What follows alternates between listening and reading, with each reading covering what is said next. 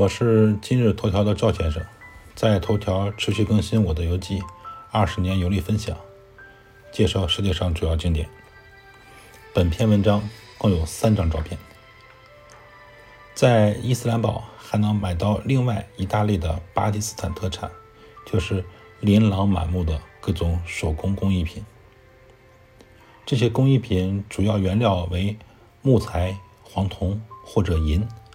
产品种类很多，外观极具巴基斯坦特色，特别是雕刻的图案，具有显著的阿拉伯风格。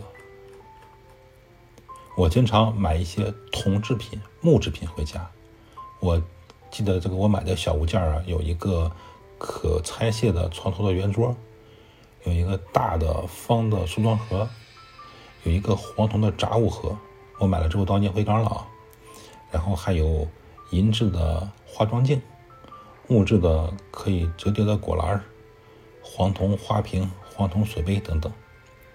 总体说来，巴基斯坦手工艺品行业历史久远，是一个手工艺品相对发达的国家啊。手工艺品具有浓烈的民族特色和伊斯兰宗教文化，在全球范围内广受欢迎，是其国内独有。出口创汇的产品之一。知识点一：因巴基斯坦与我国新疆接壤，故巴基斯坦的手工的铜雕、木雕制品也早已成为新疆各大商铺的座上客。巴基斯坦的铸铜雕刻手工艺品，在整个工艺品里呢最具代表性，已经有几百年的历史。起初，他们主要在石头上雕刻，后来发展在铜的表面雕刻。这部分工艺呢，可以复制到木制品雕刻上。巴基斯坦铜雕生产呢，以家庭作坊为主，子承父业，代代相传。